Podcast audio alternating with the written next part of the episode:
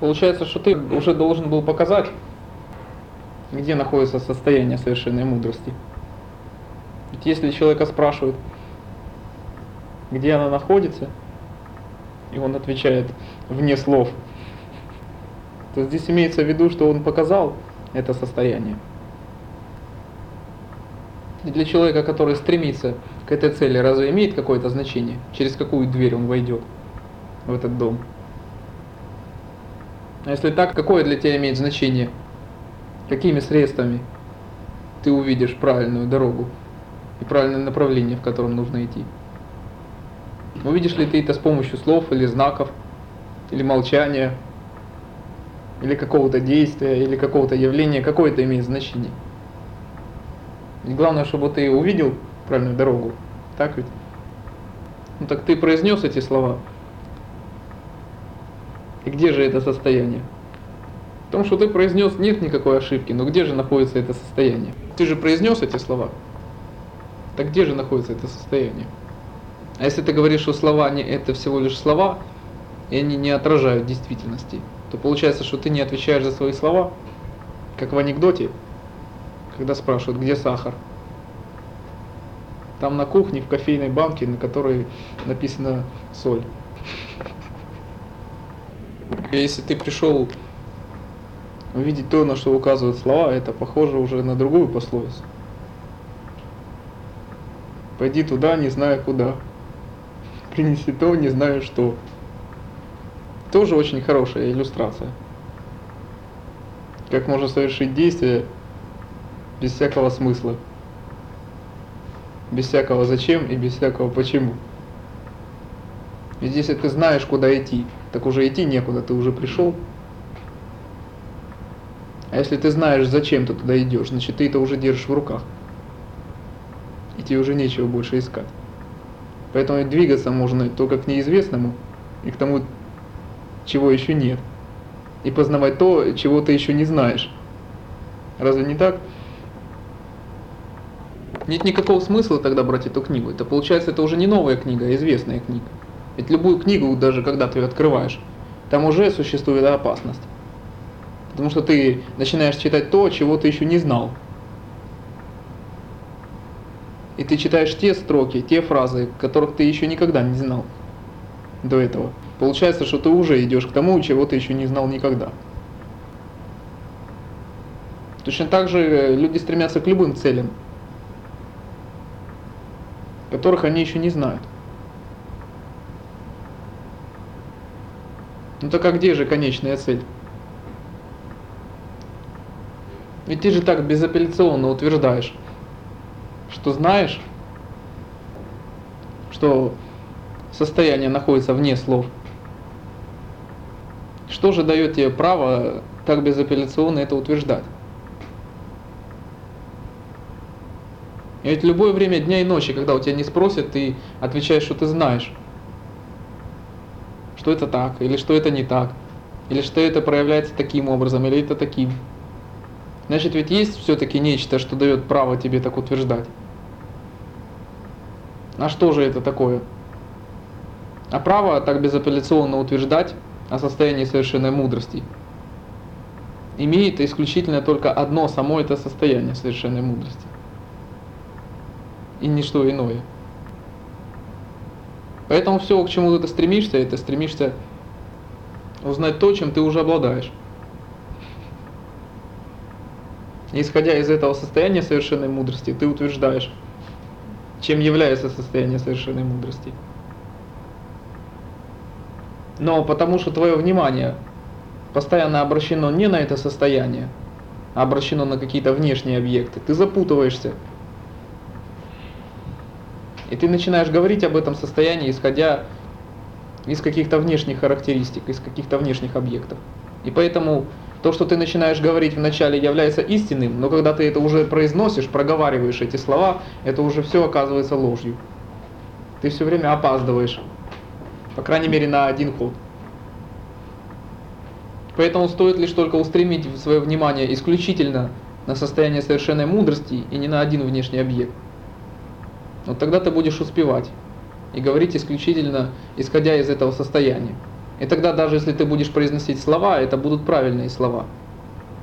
И тогда твои действия, исходя из этого состояния, это будут правильные действия. И ни разу ты не ошибешься.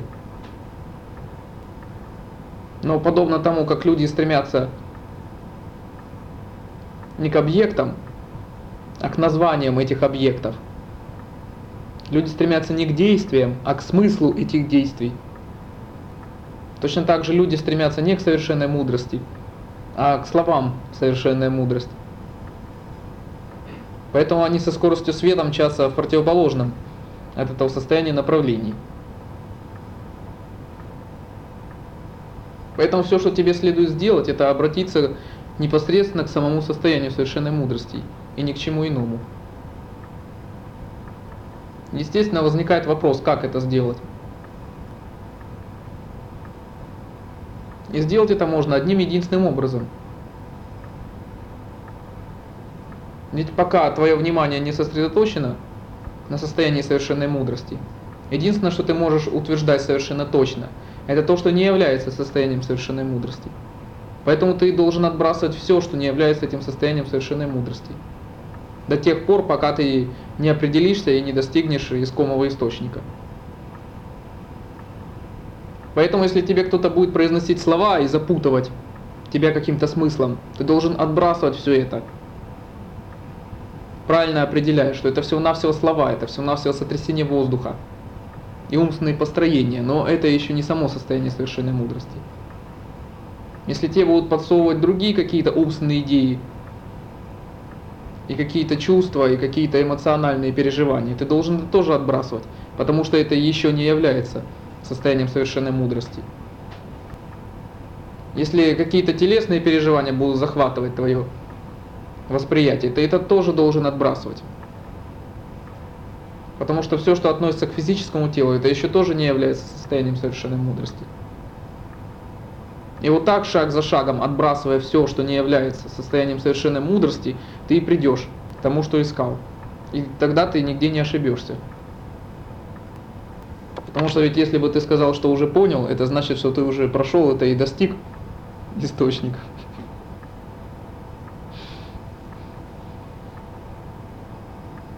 И никогда поэтому средства, они не могут оказаться важнее целей. Все книги на любую тематику, все лекции на любую тематику, все слова на любую тематику, все техники, все возможные виды практик, все возможные цепи ученической преемственности. Это всего лишь является средствами тому, чтобы твое внимание сосредоточилась исключительно на состоянии совершенной мудрости. Поэтому средство ни одно никогда, оно не может оказаться важнее цели.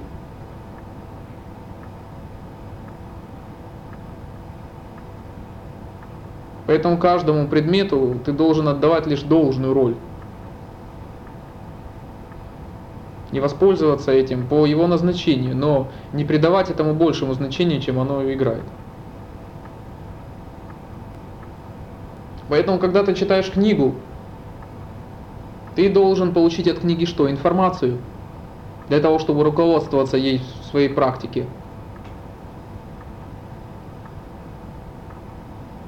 Если ты слушаешь лекцию, ты должен что делать? Достигать э, правильного сосредоточения внимания на нужных объектах. Точно так же ты должен использовать цепь ученической преемственности для того, чтобы правильным образом прийти к этому состоянию. Но не придавать ничему большего значения, чем оно играет.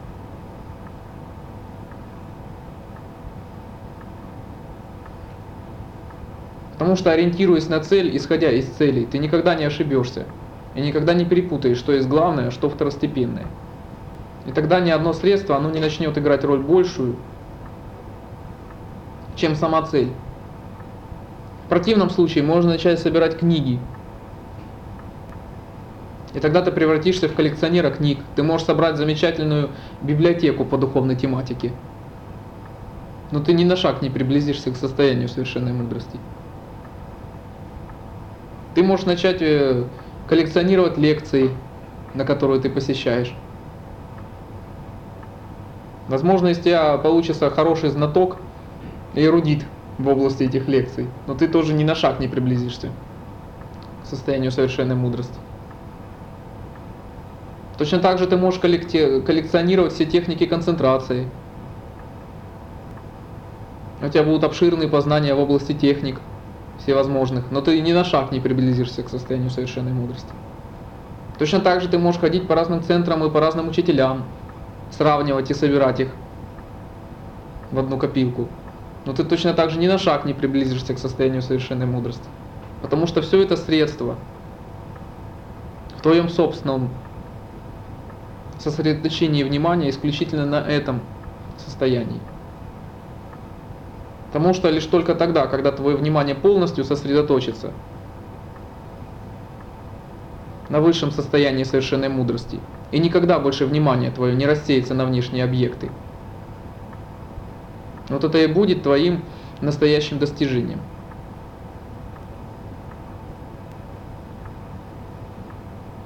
Ошибка людей, она заключается в том, что люди считают, что это состояние существует где-то, в каком-то абстрактном мире.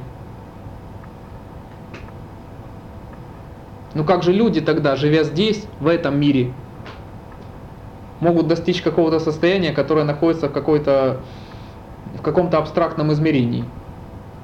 Здесь есть противоречие. Это если люди собрались жить здесь и живут здесь, им следует здесь в этом реальном мире и достигать этого состояния. А если это состояние находится здесь, в этом реальном мире, значит каждый человек уже обладает этим состоянием. И разница между всеми мудрецами древности и любыми обычными людьми состоит только в том, что мудрецы знают, что они обладают этим состоянием. И все их внимание сосредоточено исключительно на этом состоянии. А внимание обычных людей постоянно рассеяно на множество внешних объектов. И даже если бывают какие-то проблески, когда внимание людей внезапно сосредотачивается на их собственной природе, то потом эти проблески быстро проходят. И люди снова становятся прежними, какими они были. Поэтому все вот эти разовые, случайные моменты озарений, они не имеют никакого значения для ежедневной и повседневной жизни людей. Значение имеет лишь то, когда внимание человека постоянно сосредоточено на этом состоянии. И когда уже ни один внешний объект не сможет поколебать внимание практикующего, вот только тогда это и будет считаться настоящим достижением. Как же ты поэтому тогда проводишь столько времени понапрасну и тратишь столько энергии зря. Ведь твой каждый шаг, когда ты напрасно проводишь время и расходуешь энергию, это лишь день, который тебя отдаляет от твоего собственного духовного продвижения. Поэтому стоит заботиться о том, чтобы каждый шаг делать не напрасно и постоянно копить энергию, вместо того, чтобы ее расходовать. И здесь не может быть мелочей. Любое действие, которое забирает у тебя энергию, оно уже является смертельно опасным для тебя. Ведь ты расходуешь энергию вместо того, чтобы копить ее для собственной практики. Поэтому здесь не может быть маленьких событий или больших событий. Важного и неважного. Здесь любое действие важное. Оно может быть неважным с точки зрения каких-то людей, но оно имеет исключительную важность с точки зрения твоей собственной практики. Поэтому ты можешь отвечать единственно лишь за самого себя. И за свои собственные поступки и собственные действия ты можешь нести полную ответственность. Поэтому если ты поставил цель продвигаться в собственной практике, ты должен ориентироваться только на это. Потому что если каждый человек будет жить только собственной жизнью и отвечать э, исключительно за свой ход своего собственного духовного развития. Но только тогда люди смогут практиковать и духовно развиваться. Поэтому ты не можешь нести ответственность за состояние совершенной мудрости. Ты не можешь нести ответственность за каких-то учителей прошлого, настоящего или будущего. Ты не можешь нести ответственность за родителей, друзей, близких, которые тебя окружают. Ты не можешь за них ручаться абсолютно во всех их поступках. Единственное, в чем ты можешь быть уверен, это в твоих собственных действиях. Единственное, за что ты можешь отвечать, это за свою собственную практику. А ведь ход, э, ежедневный ход твоей собственной практики, он складывается из многих-многих участочков, из очень многих фрагментов. И каждый из этих фрагментов называется настоящие. Поэтому единственное, за что следует отвечать, это за твой настоящий момент, чтобы ты правильно вел себя сейчас и не расходовал, а накапливал свою собственную энергию. Потому что то, что было в прошлом, это ты уже не вернешь. Будущее еще не наступило. А вот за сейчас, то, как ты живешь непосредственно в данный момент, ты можешь нести полную ответственность. Подобная ошибка у людей обычно возникает не в начале практики. А вот когда люди достаточно долго уже занимаются, вот они попадаются здесь на вот такую очередную уловку ума. Они начинают привыкать к самой своей практике.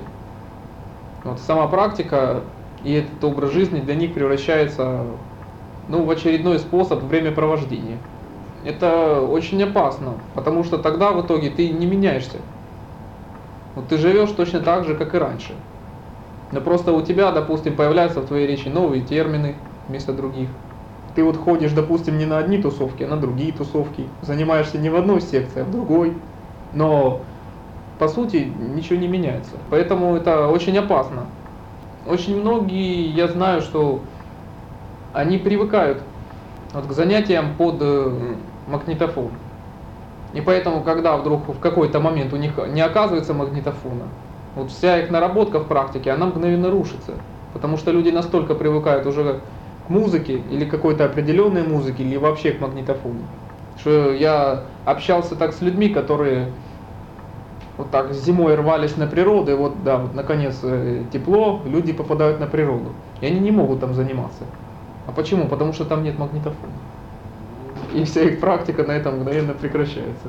Поэтому точно так же и ты попадаешься здесь. Потому что это опять же превращается в новую зависимость. И получается, что огромное количество энергии, оно уходит у тебя лишь на поглощение музыки. Точно так же, как люди привыкают, допустим, к позе, в которой они занимаются, к месту, в котором они занимаются, к привычным словам, которые они слушают или читают, к привычной музыке, к привычной технике, там, к привычному учителю, к привычной группе. Это все у них входит в привычку. И люди точно так же, как уже не замечают и не реагируют, так как они живут. Общаясь с другими людьми, допустим, на работе, на учебе, в семье, точно так же они уже не замечают и не реагируют, когда они приходят в какую-то группу, или находятся на какой-то лекции, или читают какую-то книгу. Люди этого не замечают. Вот э, подобно вот тому, вот как Таня сейчас э, тоже не замечает, что вот у нее дергается нога и руки постоянно что в ходе ее сосредоточенности накапливается определенное количество энергии. И вместо того, чтобы удержать эту энергию, она ее растрачивает. И получается, что даже лекцию она уже не слушает полностью. Потому что если она еще тратит какую-то долю внимания на, на свое тело, то получается она уже лекцию слушает хотя бы процентов на 70. И уже полноценно она не может воспринять этот материал. Вот точно так же, как и любой человек, он совершает действие не полностью, хотя бы на две трети или даже на три четверти, получается, что ты из того, что ты делаешь, ты не извлечешь максимальный эффект. Поэтому если ты концентрируешься, но у тебя еще твое внимание зависит от музыки, от стука над головой, от того, как ведут себя окружающие вокруг тебя, это означает, что твоя практика уже нарушена. Сама по себе практика, она носит очень подвижный характер. Это подвижный динамичный процесс. Единственное здесь в чем существует постоянный покой, это в том состоянии внутреннем, которого ты достигаешь. Все остальное вокруг тебя, оно постоянно меняется, это калейдоскоп, мозаика, которая постоянно меняется вокруг тебя. Поэтому эта картинка, она может быть неизменной, даже годы и десятки лет, а может и меняться каждую секунду. Но твое внимание, оно не страдает от этого. Потому что если твоим вниманием завладел какой-то внешний объект, то тогда туда будет уходить и твоя энергия. Все, что ты должен делать, это чтобы каждое твое действие оно было максимально эффективным.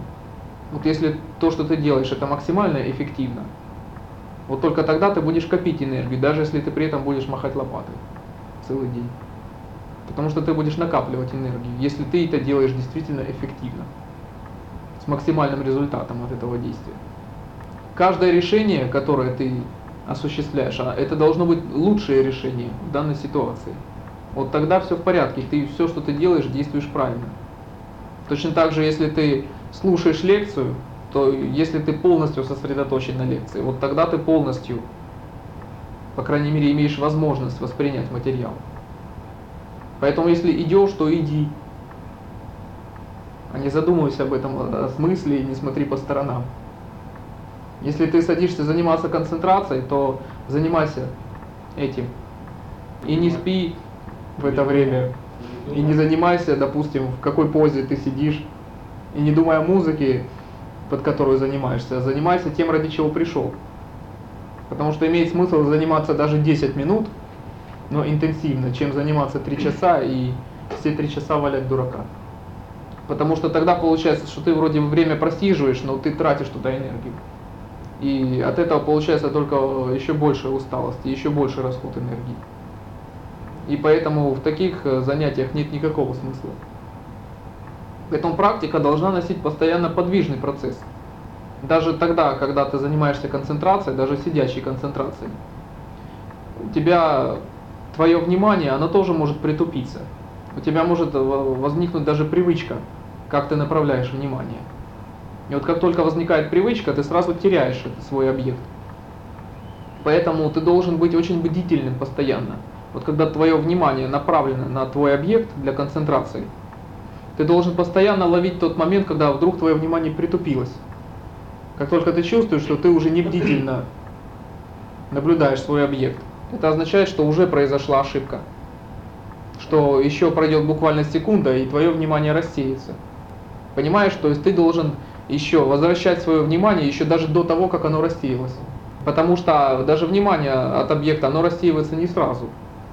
А вначале притупляется твоя бдительность, твой объект, он уже становится нечетким для тебя, он уже не так четко улавливается. А затем попадается какой-то внешний объект, на который ты переводишь свое внимание.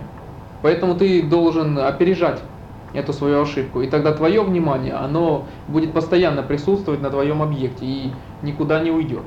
Это постоянная бдительность. Бывает, что люди даже постоянно наблюдают за своим объектом, но они при этом спят. Они погружены в такое оцепенение. Но это тоже не является практикой, потому что они тогда превращаются в бессознательных животных, вместо того, чтобы увеличивать свою внимательность, увеличивать свою внутреннюю активность. Это тоже является ошибкой, потому что практика, она должна быть подвижной. Внутри у тебя идет постоянное движение, и тогда ты можешь даже неподвижно сидеть на месте часами, но это у тебя будет происходить очень активный внутренний процесс.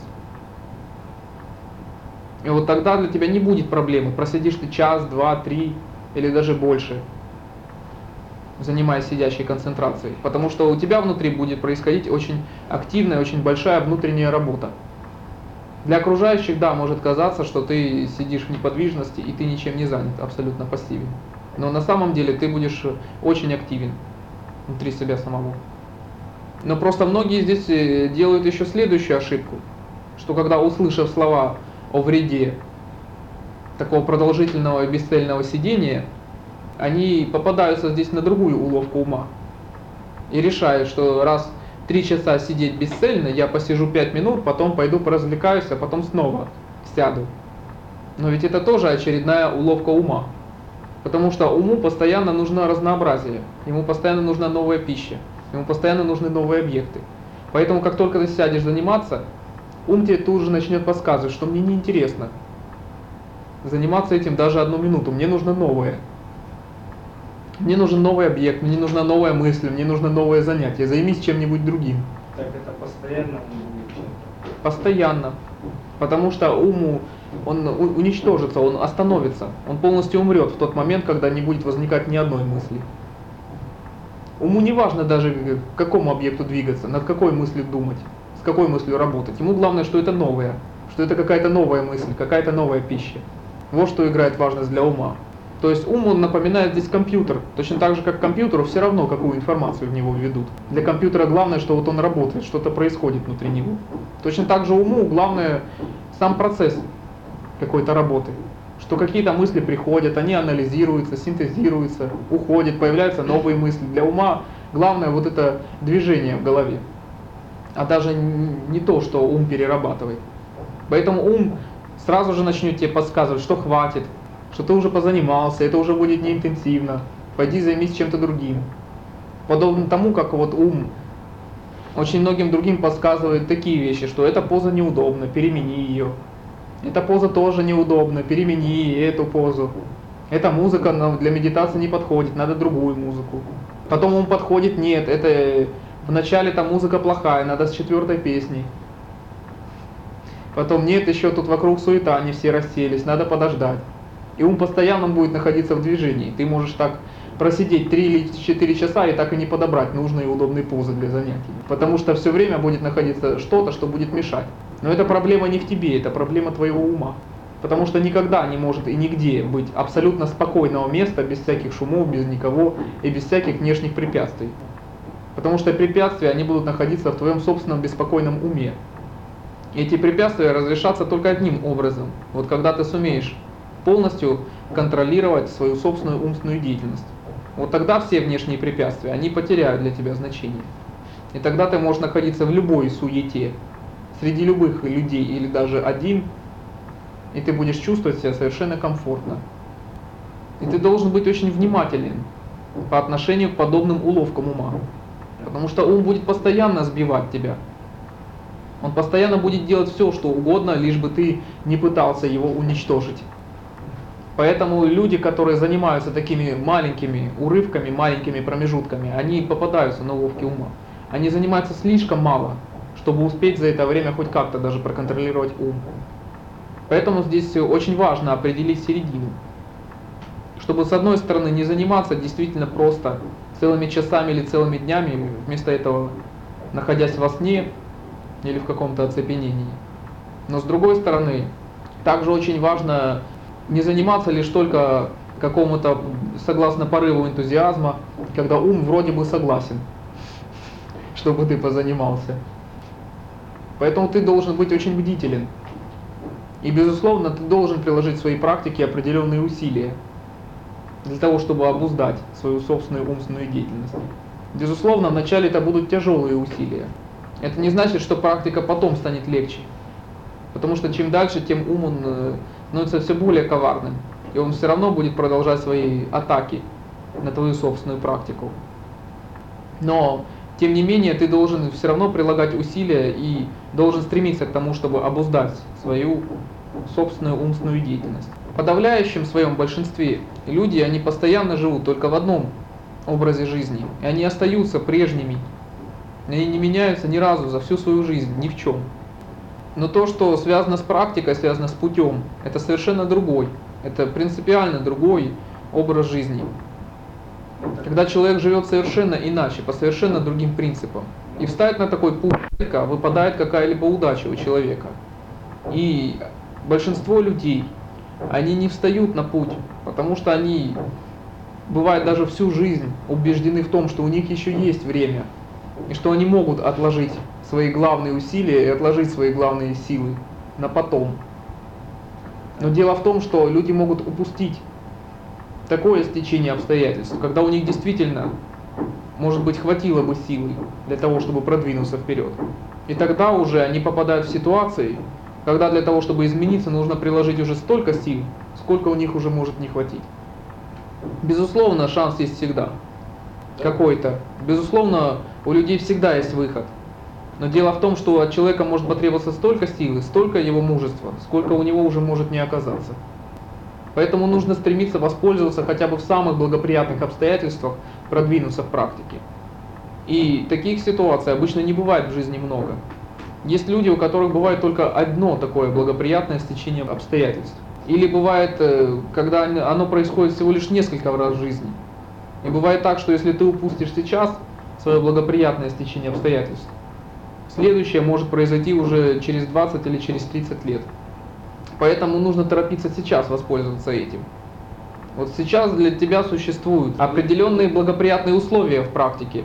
Кто знает, э, будет ли потом группа, в которой ты занимаешься. Ведь может случиться, что пройдет несколько лет, и даже такой группы не будет. И ты потом, может, будешь даже с благодарностью вспоминать Диму. Потому что может оказаться несколько лет, и даже такого, как Дима, рядом с тобой не окажется. Может случиться так, что таких занятий даже под такую музыку уже потом не будет вообще. И ты будешь как о счастье вспоминать о тех занятиях, даже под такую музыку. Поэтому следует сейчас торопиться. И сейчас пытаться тебе воспользоваться даже теми обстоятельствами, в которых ты сейчас занимаешься. И только тогда, если каждый практикующий будет торопиться, воспользоваться вот даже нынешними обстоятельствами, возможно, он и куда-то и успеет. Но если всю жизнь откладывать на потом продвижение, откладывать на потом свои главные усилия, считать, что только потом произойдет вот самое важное, ради чего следует действовать, что только потом будут сказаны самые важные слова и произойдет что-то самое важное, тогда так можно и откладывать всю жизнь на потом. Но в ходе общей человеческой деятельности у человека может быть масса ситуаций, когда его устремление к практике теряется. В особенности в ходе его какой-то внешней деятельности. Потому что внешняя деятельность постоянно, она у людей отвлекает внимание. И потому что у людей неправильное отношение к внешней деятельности, они отдают свое внимание каким-то внешним объектам. Точно так же, когда люди начинают общаться с другими какими-то людьми, то они точно так же они теряют свое внимание. Это происходит не потому, что общение забирает внимание, не потому, что деятельность забирает внимание, а потому что люди отдают.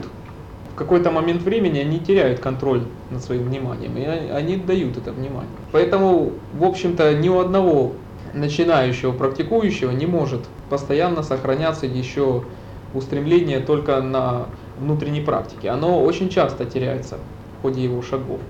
И вот для этого в первую очередь необходима регулярность, регулярность занятий. Это, во-первых, и регулярность посещения всех мероприятий, и, во-вторых, э, его личная регулярная практика, ежедневная. Потому что даже если у человека и пропадет в ходе какого-то дня его энтузиазм, вот это его вдохновение, которым он движим постоянно, оно угаснет, то он все равно может даже без вдохновения заниматься личной практикой. И тогда в ходе своей личной практики и посещения групповых занятий у него это вдохновение может снова появиться. То есть, поэтому правильное отношение к практике, оно зависит не от вдохновения. То есть, э, заниматься надо не только тогда, когда очень хочется и очень интересно, но даже тогда, когда совсем не интересно и совсем не хочется, все равно нужно продолжать регулярно заниматься. Вот в этом есть э, правильное отношение к практике. Потому что вот именно та практика, которая строится только на таком порыве вдохновения, она быстро угасает. И тогда это будут такие какие-то разовые слабые порывы. Потому что получается, что в практике нет собственной силы. Что получается, это не ты контролируешь практику, а вот этот порыв энтузиазма, вот он, вот если получается, если есть энтузиазм, ты практикуешь, нет энтузиазма, не практикуешь. Это получается, это зависит не от тебя, а зависит от этого энтузиазма. Поэтому контроль над собственной практикой, это значит, что ты занимаешься независимо от того, есть ли у тебя энтузиазм или нет энтузиазма.